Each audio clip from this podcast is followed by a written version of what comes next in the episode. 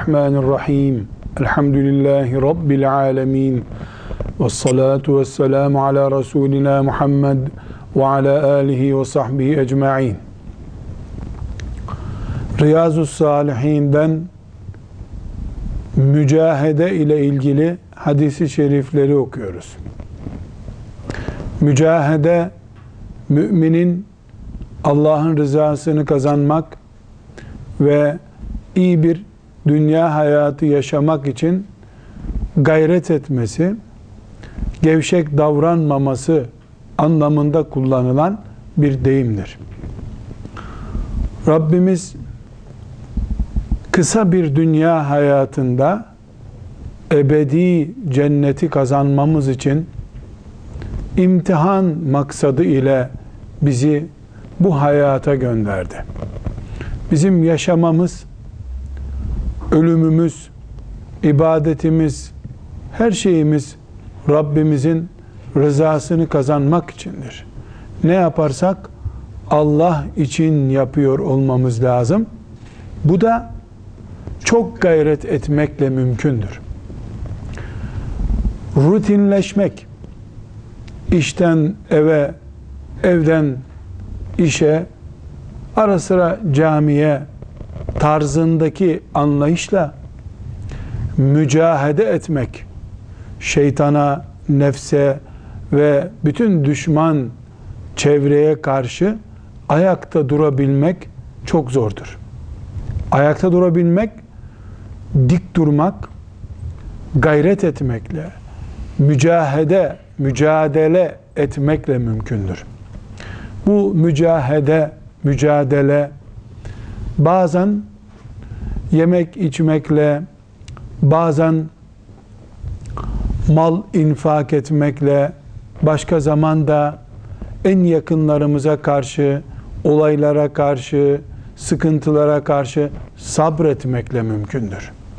Allah'ın rızası neyle kazanılıyorsa o muhakkak zordur ve değerlidir. Sabah namazı bütün namazların en değerlisidir. Neden? Sabah namazına kalkmak zordur da ondan. Bir şey zorluğu kadar değerli, değerliliği kadar da zordur. Bunun için Allah yolunda cihad etmek İslam'ın en üst noktası olmuştur. Günde beş defa disiplinli bir şekilde aynı vakitlerde karşımıza çıktığı için namaz İslam'ın zirvesi olmuştur. Demek ki biz Allah'ın rızasını istiyoruz, cennetini istiyoruz. Hem rızası hem cenneti çok değerli. Bu çok değerli içinde olağanüstü olmasa bile olağan şartları zorlayacak, keyfimizi bozacak, zevklerimizden ferahat etmemizi gerektirecek bir gayretin, yoğunluğun içerisinde olmamız lazım.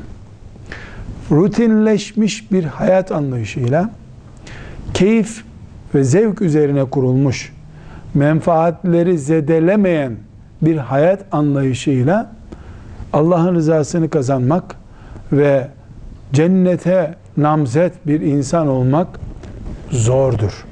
Elbette Allah için muhal yok, olmaz bir şey yok ama Allah ve peygamberi aleyhissalatu vesselam bize yol göstermişlerdir. Bu yol cihat yoludur, mücadele yoludur, mücahede yoludur. Dinlenme, mola verme yolu değildir. Bunun için sevgili Peygamber aleyhisselam Efendimizin hayatını Allah bize en güzel, en geçerli örnek olarak gösteriyor. Onun hayatı en geçerli hayattır. En geçerli örnektir. Bizim için örnektir. Peygamber aleyhissalatü vesselam Efendimizin bize örnek olan hayatı çile üzerine kuruludur. Yoğunluk üzerine kuruludur. Mücadele üzerine kuruludur. Direnme üzerine kuruludur. Onun bize örnek olması ve bu örnekliğinde Allahu Teala'nın Kur'an'ında bize gösterdiği, işaret ettiği bir örnek olması dikkate alınırsa bizim de her ne kadar Allah'tan dert, musibet istemiyorsak da sıkıntılara karşı hazır olmamız, hemen gevşemeyen, hemen erimeyen, ayakta durmasını beceren bir tip olmamız. Bir. iki mal harcamada, e, sevdiklerimizden uzaklaşmada vesairede sabrın, gayretin örneklerini veriyor olmamız lazım. Hiçbir gayret etmeden, fazla bir çalışma göstermeden temenni ile, umutla, sempati ile Allah'ın rızasına kavuşmuş olmak zor. Böyle bir şey yok. Çünkü Peygamber Efendimiz sallallahu aleyhi ve sellem önümüzde örnek. Ashab-ı kiram onu taklit ettiler. Onlar önümüzdeler. Bakıyoruz ki onlar evlerinde, balkonlarında, kahvaltılarda, düğünlerde, neşeli günlerde ömür tüketmediler. Bilakis gayret ettiler. Akşama kadar güneşin altında tarlalarında çalıştılar. Yatsı namazını cemaatle kılmayı ihmal etmediler. Ramazan-ı Şerif orucunu ihmal etmediler. Hayy ala salah dendiğinde camiye koştular. Hayy alel cihad dendiğinde, cihada davet edildiklerinde de cihada koştular. Kendilerinden mal istendiğinde mal verdiler. Bu vermenin örnekliğini de Kur'an-ı Kerim'de görüyoruz. Büyük bir cömertlikle infak ettiler. Allah hepsinden razı olsun. Demek ki mal verirken, evlat yetiştirirken, ibadet yaparken, toplum içinde yaşarken, kültür elde ederken, diploma elde ederken, iş elde ederken, camide, evde, herhangi bir yerde bir gayretin içerisinde, bir yoğunluğun içerisinde olmamız lazım ki Allah bu yoğunluğumuzu görecek, bu arzumuzu, bu himmetimizi görecek bize rahmetiyle muamele edip çok kazanmamızı sağlayacak. Elbette biz 300 yıl ibadetle geçirmiş olsak bile 500 yıl secdede geçirmiş olsak bile elbette cennetin bedeli değil bu. Yetmez cennet için. 500 yıl sonsuz bir rakamın karşılığı olmaz ki. Ne zaman 500, 600, 700 gibi rakamlar sonsuza eşit olur. 500 eşittir sonsuz diye bir rakam olabilir mi? Bir denklem olabilir mi? Elbette olan gene Allah'ın lütfuyla olacak. Allah lütfedecek de biz cennetine gireceğiz, rızasını elde edeceğiz ama o lütfu bize getiren Allahu Teala'nın bizde gördüğü gayret olacak, heyecan olacak. Kuru temennilerle öldükten sonraki törenlere havale edilmiş. İşte o ölecek de çocukları toplanacaklar. Onun için şefaat dileyecekler de, onun için hatimler okutacaklar da 70 senelik bir hayatta doldurulamamış bir kova 7 günde 7 törende nasıl doldurulsun? Dışarıdan taşıma suyuyla değirmen mi dönmüş? Hayır. Biz kesinlikle Allah'ın rızası için çok gayret içerisinde olacağız. Allah da zaten ne yaptığımıza değil, ne yapmak istediğimize, ne gayretler içerisinde olduğumuza baktığı için kazanmamız da inşallah kolay olacak. Şimdi Riyazu Salihinden 97. hadisi şerifi okuyoruz. Bu bize şu anda bizim çalışmamızın Allah'ın nazarında, peygamberinin nazarında ne anlama geldiğini, yani biz biraz yaparsak Allah buna nasıl karşılık verecek? Bizi nasıl değerlendirecek? Bu şifreyi sevgili Peygamber Efendimiz sallallahu aleyhi ve sellem çözüyor. Hadis-i şerifi hafız kardeşimizden e, tercümesinden dinleyelim. İnşallah istifade etmeyi de bize Allah Teala müyesser kılar. 97. hadis-i şerifi okuyoruz Riyazu Salihinde. Hafız kardeşimiz buyursun. Bismillahirrahmanirrahim. Enes radıyallahu anh'ten rivayet edildiğine göre Nebi sallallahu aleyhi ve sellemin Rabbinden rivayet ettiği bir hadisi kutsi'de Allah Teala şöyle buyurmuştur. Kulum bana bir karış yaklaştığı zaman ben ona bir arşın yaklaşırım. O bana bir arşın yaklaşınca ben ona bir kulaç yaklaşırım. O bana yürüyerek geldiği zaman ben ona koşarak varırım. Tirmizi ve İbn Mace'nin rivayet ettiği bir hadisi şerif dinledik. Hadisi şerif kudsi hadisi şerif. Kudsi hadis ne demek? Resulullah sallallahu aleyhi ve sellem konuşuyor. Ama söylediği sözü Allah Teala'nın lisanından söylüyor. Allah böyle diyor diyor. Söz Allahu Teala'ya izafe edildiği için buna alimlerimiz kutsi hadisi şerif diyorlar. Bu hadis-i şerif kutsi hadis-i şerif ama biz bunu Kur'an-ı Kerim gibi e, ayet olarak okumadığımız için hadis diyoruz. Bu söz e, hadis kitabında değil Kur'an'da olsa ayet diyecektik. Yani kutsi hadisin böyle bir anlamı var. Yine kutsi hadisi şerifte Buhari'de ise Müslim'de ise sahih bir silsileyle geliyorsa sahih hadis diyoruz. Zayıf da olabilir. E, kaynağına, rivayet silsilesindeki ciddiyetine ve gücüne göre o hadise de hükmediyoruz. Bu hadisi şerifte Efendimiz sallallahu aleyhi ve sellem bize ne naklediyor? Allah Teala ne buyurmuş? Kulum bana bir karış yaklaştığında ben ona bir arşın yaklaşırım. Kulum bana bir arşın yaklaşırsa ben ona bir kulaç yaklaşırım.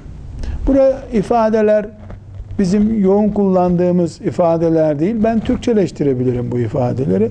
Kul Allah'a bir metre giderse Allah kuluna iki metre geliyor. Kul iki metre giderse Allah dört metre geliyor. Meselenin özeti bu. Biz aslında kulluğumuzun gerektirdiği kadar gayret edemiyoruz. Edemeyiz de. İnsan olarak yaratılmak, iman ehli olarak yaşatılmak, bunca güzel organların sahibi olmak hangi kullukla ödenebilir ki? Şükrü nasıl yapılabilir ki? Elbette bizimki azıcıktır, küçücüktür, cılızdır. Ama Rahman ve Rahim olan, Erhamur Rahimin olan Allah bir yapan kulununkini iki kabul ediyor. İki yapanınkini dört kabul ediyor. Böylece kazanıyoruz. Bu hadisi şerif bize bu müjdeyi vermiş oluyor. Yani mantığı ne bu hadis-i şerifin? Evet, bütün bizim gayretlerimiz belki açığı kapatacak çapta değil. Ama Allah bizde gayret görürse açığı kapattırıyor. 5 gidiyorsun 10 sayıyor Allah. 20 yapıyorsun 40 sayıyor. Böylece biz çalışarak elde edemeyeceğimizi ikramiye ile elde ediyoruz. İkram ediyor. Kerim olan Rabbimiz ikram ediyor. Böylece kazanıyoruz biiznillahü teala. 98. hadisi şerif hepimiz için çok önemli. Ee, çok önemli bir noktaya temas ediyor. Efendimiz sallallahu aleyhi ve sellem genciyle, ihtiyarıyla, kadınıyla, erkeğiyle bütün ümmetine ikazda bulunuyor. İki nimeti insanların değerlendiremediğini buyuruyor. Biri boş vakit, diğeri de sıhhat. İnsan çocukken, gençken, olgun insanken hangi durumda olursa olsun o zamanın o yaşadığı anın kıymetini takdir edemiyor. Gençken çocukluğuna esef ettiği halde gençliğinin kıymetini bilemiyor. Yaşlanınca genç günlerindeki enerjisine esef ettiği ah ne, neydi o günlerin kıymetini bilmeliydik dediği halde yaşlı günlerinin kıymetini bilemiyor bu sefer. Allah'ın korudukları ve yönlendirdikleri hariç şüphesiz. Aynı şekilde sıhhat insanın en çok ihtiyaç duyduğu nimet olduğu halde maalesef sıhhatin de kadri kıymetini bildiğimizi iddia edemiyoruz. Efendimiz sallallahu aleyhi ve sellem bu konuda da yani sıhhat konusunda da ümmetinin basiretli olmasını tembih etmek için bize ikaz ediyor. Hadis-i şerifin önce Arapçasını teberruken dinleyelim. Ondan sonra da tercümesini dinleyelim. Buyur. Bismillahirrahmanirrahim. Ali ibn Abbas radıyallahu anhuma kal. Kale Resulullah sallallahu aleyhi ve sellem. Ni'metani mağbunun fihima kethirun minen nas. Es-sihhatu vel feragu. Ravahul Bukhariyyü Sadaka Resulullah sallallahu aleyhi ve sellem. Tercümesini de dinleyelim. İbn Abbas radıyallahu anhuma'dan rivayet edildiğine göre Resulullah sallallahu aleyhi ve sellem şöyle buyurdu. İki nimet vardır ki insanların çoğu bu nimetleri kullanmakta aldanmıştır. Sıhhat ve boş vakit. Sadaka Resulullah sallallahu aleyhi ve sellem. Buhari, Tirmizi ve İbn Mace'nin rivayet ettiği bu hadisi şerif hepimiz için önemli bir ikazdır. İki nimetin kıymetini bilmek aldanmamaktır. Aldanmak bu iki nimetin kıymetini bilmemektir. Boş vakit çok büyük bir nimet. Sıhhat çok büyük bir nimet. Kitabımızın 99. hadisi şerifine geldik. Bu hadisi şerifte Resulullah sallallahu aleyhi ve sellem Efendimiz'den bir örnek göreceğiz. Bizim anladığımız manada günahlar içerisinde yüzmeyen, bizim gibi hatalarla boğuşmayan, Allahu Teala'nın alemlere rahmet olarak gönderdiği peygamberi Efendimiz sallallahu aleyhi ve selleme bakıyoruz. İbadet ediyor, namaz kılıyor, ayakları şişinceye kadar namazla meşgul oluyor. Zaten mescidinde ashabıyla namaz kılmıştı.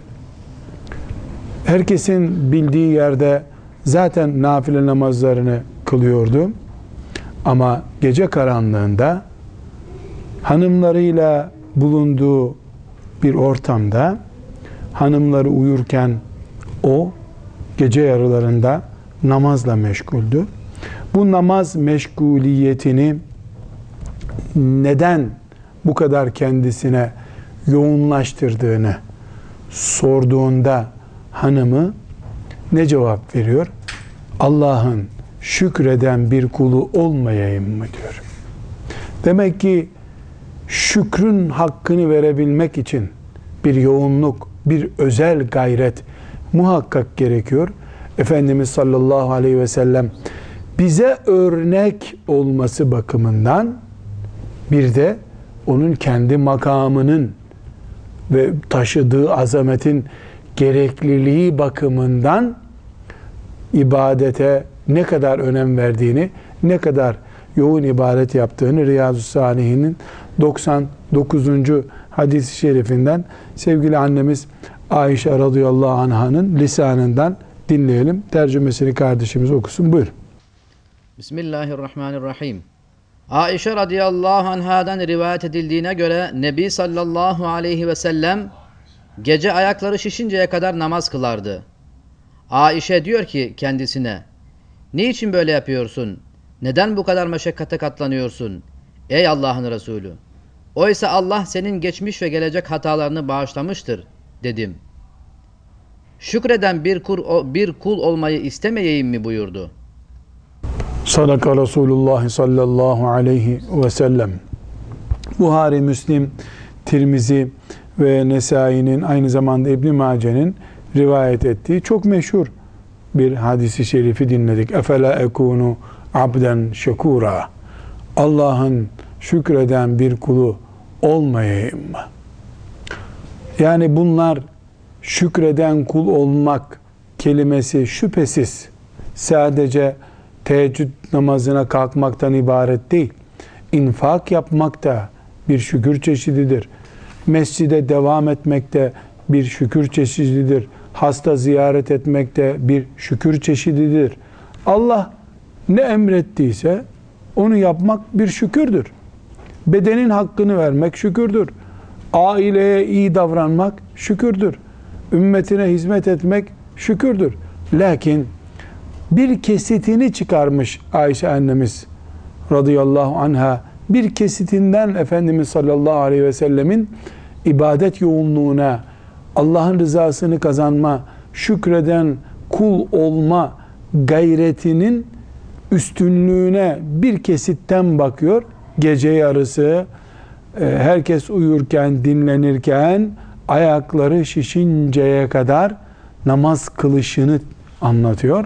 sorunca da neden böyle yapıyorsun diye sorulduğunda da verdiği cevap ha, şükretmek yani görevin üstünde farzların ötesinde bir de bütün bu nimetler için iman nimeti için ve Efendimiz sallallahu aleyhi ve sellemin şahsına döndüğümüzde o büyük makamın nübüvvet makamının şükrü için onun sabaha kadar ayakları şişinceye kadar gece yarılarında ibadet yapması, şükretmesi anlamına geliyordu. Sallallahu aleyhi ve sellem de bunu yaptı. Biz mümin olarak elbette Resulullah sallallahu aleyhi ve sellemin makamında değiliz. E, Ashab-ı kiramın makamında değiliz ama fena bir noktada da değiliz. Bütün bu dalaletlere, bu küfür bataklığına rağmen iman nimetiyle müşerref kılındık. Mümin olarak yaratıldık. Bunun şükrü gerekir. Herhangi bir sapıklığa, dalalete düşmekten Allah bizi muhafaza buyurdu. Kur'an'ını seviyoruz. Kur'an'ına bağlanmak istiyoruz. Kur'an'ı gibi Kur'an'ındaki emirler gibi yaşamak istiyoruz. Yasaklarından kaçınıyoruz. Bunlar hep Allah'ın lütfuyla oluyor. Bunlar da şükrü gerektiren şeyler olarak zihnimizde bulunması lazım. Şimdi 100. hadisi şerifinde Riyazu Salihin'in Efendimiz sallallahu aleyhi ve sellemin bir başka görüntüsünü Ayşe annemiz bize naklediyor. Yine başka bir görüntü bu sefer yine evinin içerisinden özel hayatından aleyhissalatü vesselam Efendimizin Rabbinin rızasını kazanmak için nasıl gayret ettiğini anlatıyor. Hadis-i şerifin tercümesini hafız kardeşimizden dinleyelim. Buyurun. Aişe radıyallahu anha şöyle dedi. Ramazan ayının son 10 günü gelince Resulullah sallallahu aleyhi ve sellem geceleri ibadetle ihya eder, ailesini uyandırır, kulluğa soyunup paçalarını sıvardı. Sadaka Resulullah sallallahu aleyhi ve sellem. Ramazan geliyor. Resulullah sallallahu aleyhi ve sellem Ramazan gibi zaten bir hayat yaşıyor. Eğer Ramazan ibadette kalitenin ve gayretin adıysa zaten Ramazan gibi yaşadığı halde Ramazan'da ibadetine farklılık kazandırıyor. Geceleri daha fazla ihya ediyor ama burada Ayşe annemizin özellikle vurguladığı bir nokta daha var. Onun için e, dikkat etmemiz açısından bu hadisi şerif burada ehlini de yani aile fertlerini de ikaz ediyor. Kendisi teheccüde kalkıyor. Kendisi gece fazla ibadet yapıyor Ramazandır diye. Ama evin gençlerini serbest bırakmıyor. Hanımlarını ikaz ediyor. Kızını ikaz ediyor. Herkesin aynı gayreti göstermesini istiyor. Demek ki e, bir müminin Allah için ibadet yapması bir görevi mesuliyeti altındaki aile birey fertlerinin veya diğer işte öğrencilerinin kimse mesulü oldukları onların da o düzeyde gayretli olmaları için çalışması, ikaz etmesi de Efendimiz sallallahu aleyhi ve sellemin yaptığından gördüğümüz gibi o da bir ibadet türü. Yani Ramazan'da Ramazan'ı yaşamak, Ramazan'a davet etmek ikisi farklı açılardan bakıldığında aynı hedefe giden ibadet türü olarak karşımızda duruyorlar. Şimdi burada zihinlerimizde bir yer açacağız. Bu açacağımız yere 101. hadisi şerifini Riyazu Salihin'in oturtacağız. Hadisi şeriflerin biri birinden daha kıymetli denecek bir çeşidi yoktur. Resulullah sallallahu aleyhi ve selleme aitse her hadis değerli, hepsi mübarek, hepsi bizim için lazımdır. Ancak bazı hadisi şerifler bugün çok lazım. Mesela nasıl ki insan hasta olduğunda onun hastalığıyla ilgili bir söz herhangi bir sözden daha değerli onun için. Karnı aç olan için yiyecek herhangi bir eşyadan daha değerli. Üşüyen için giyineceği şey herhangi bir eşyadan daha değerli. Bugün strateji sıkıntısı çeken, gerek kendisi için, gerek nesil yetiştirirken nereden başlayacağını, nasıl bir hayat izleyeceğini bir türlü kestiremeyen, bocalayan, tereddütler içerisinde yaşayan, tevekkülü oturtamayan, Allah'a teslimiyet konusunda gerekeni yapamayan Müslümanlar olarak yani sıkıntımız olan insanlar olarak Resulullah sallallahu aleyhi ve sellem Ebu Hureyre'nin lisanından bize tarihi bir ders, kalıcı bir ders, çok önemli bir ders veriyor. Zihinlerimizde bir yer açıyoruz.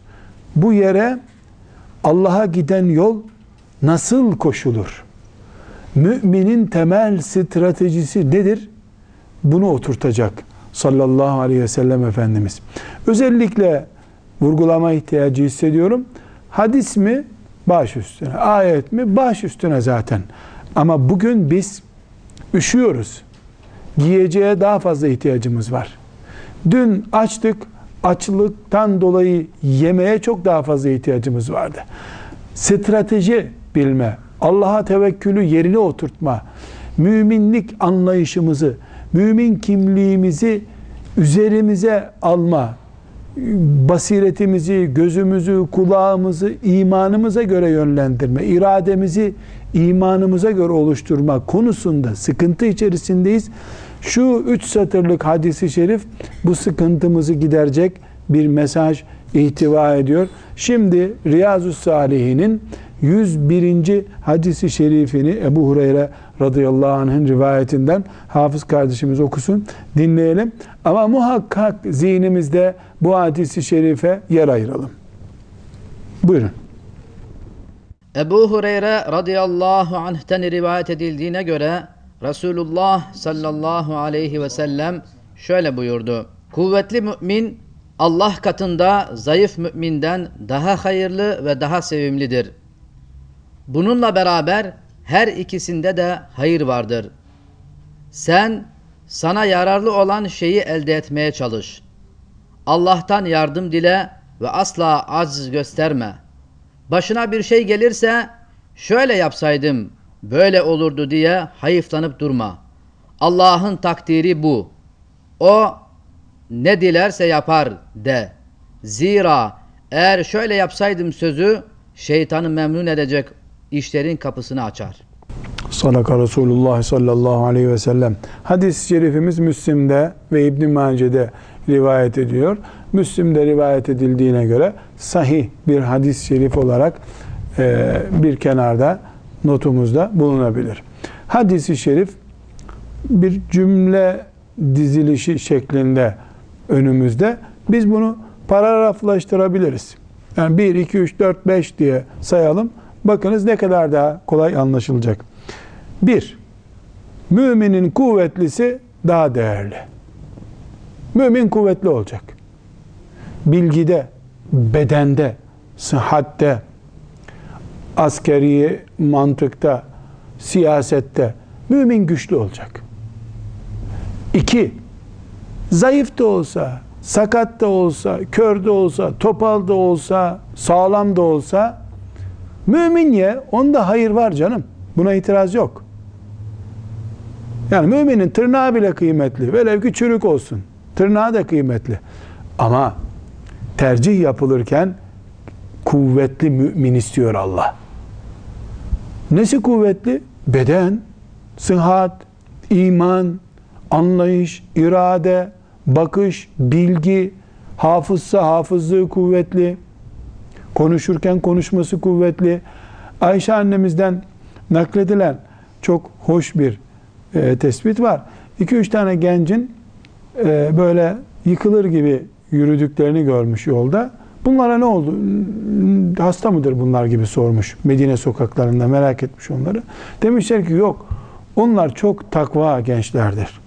Bunlar kim bilir sabaha kadar namaz kıldılar da şimdi de böyle yürüyecek takatları kalmadı diye Ayşe annemize övmek istemişler o gençleri. O da iyidir veya kötüdür diyecek yerde edebi bir cevap vermiş. Buyurmuş ki Allah Ömer'e rahmet etsin. Yürüdü mü yer sallanır gibi olurdu. Konuştu mu kimse ona cevap veremezdi. Vurdu mu ezerdi vurduğu yere. Tak tuk kavga etmezdi. Bir defa vururdu, vurduğuyla iş biterdi. Tartışmazdı, bir kere konuşurdu. Yürüdü mü yol sallanıyor zannedersin. Bunlar kibri temsil etmiyor, heybeti temsil eden şeyler. Mümin güçlü, kuvvetli olur, heybetli olur. Evet hasta mümin listeden silinmiyor.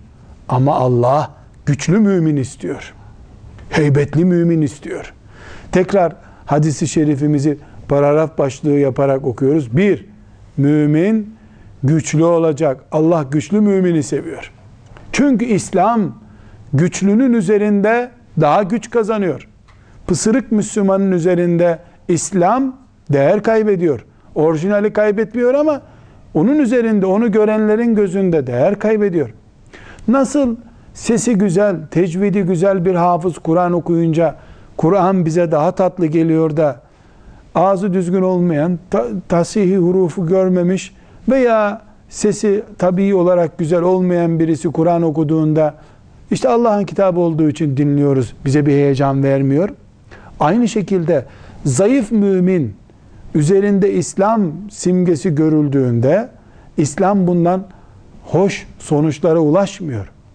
Güçlü mümin asker olduğu zaman, siyasetçi olduğu zaman, bilim adamı olduğu zaman, ibadet yaptığı zaman, ayakta durduğu zaman, spor yaptığı zaman, neredeyse hayatı nerede yaşıyorsa mümin, orada güçlü mümin Allah'ın daha sevdiği mümindir. İki, zayıf da olsa, hasta da olsa, çürük de olsa imandan dolayı müminde zaten değer var. Ama iki mümin karşılaştırıldığında güçlüsünü istiyor Allahu Teala. Üç, güçlü ol. Bu güç nedir? Çalışarak elde ettiğin güçtür. Çalış gayret et. Dört, sakın Allah'a tevekkül etmeyi unutma. Çünkü sen küçücük bir kabloyla hayata bağlısın. Pamuk ipliğiyle bile bağlı değilsin. Küçücük bir telle bağlısın. Tel koptunca hayat bitiyor. Ölüme mahkum birisi dik durur ama diklenmez. Rabbine karşı tevazu içerisindedir. Edebiyle yaşar. Evet çalış gayret et. Birinci slogan neydi? Hadis-i şeriften çıkan güçlü mümin olman gerekiyor. İki, zayıf da olsan imanın para eder. Üç, çalışman gerekiyor. Dört, Allah'a tevekkülü unutma. Aksi takdirde şeytan senden istifade eder. Dört, sakın pısırıklaşma. Eyvah deme. Eyvaha gerek yok. Ucunda ölümden başka bir tehlike yoktur. En kötü tehlike ölümdür. Zaten sen ölüme doğru hazırlanmıyor muydun yıllardan beri? Korkacak bir şey yok. Ne mal kaybettiğine ne hastalığa korkma. Allah seninle ise itimat et. Bir başka başlığımız bir olay başımıza geldiğinde geçmişin muhasebesiyle vakit kaybetme. Bak işte oraya gitmeseydik bu kaza olmayacaktı deme. Geçmişle uğraşmak vakit zayiatı artı şeytana kapı açmak. Şeytan keşke oraya gitmeseydikten o arabayı satanla ondan sonra oraya gitmeni teklif eden eşinle oraya gitmen için sana ikramiye veren işvereninle herkes de sana sorun üretebilir. Bu olay olmamalıydı. Oldu mu? Bundan sonra ne yapacağıma bakarım. Mantık bu. Tekrar dönüyoruz. Zihinlerimizde bulunması halinde imanımızı güçlendirecek, hayat kalitemizi, iman zevkimizi artıracak bir hadisi şerif dinledik. Allah amel etmeyi de bize müyesser kılar diye niyaz ederiz. Kısa bir aradan sonra diğer hadis-i şeriflerle okumaya devam edeceğiz. Velhamdülillahi Rabbil Alemin.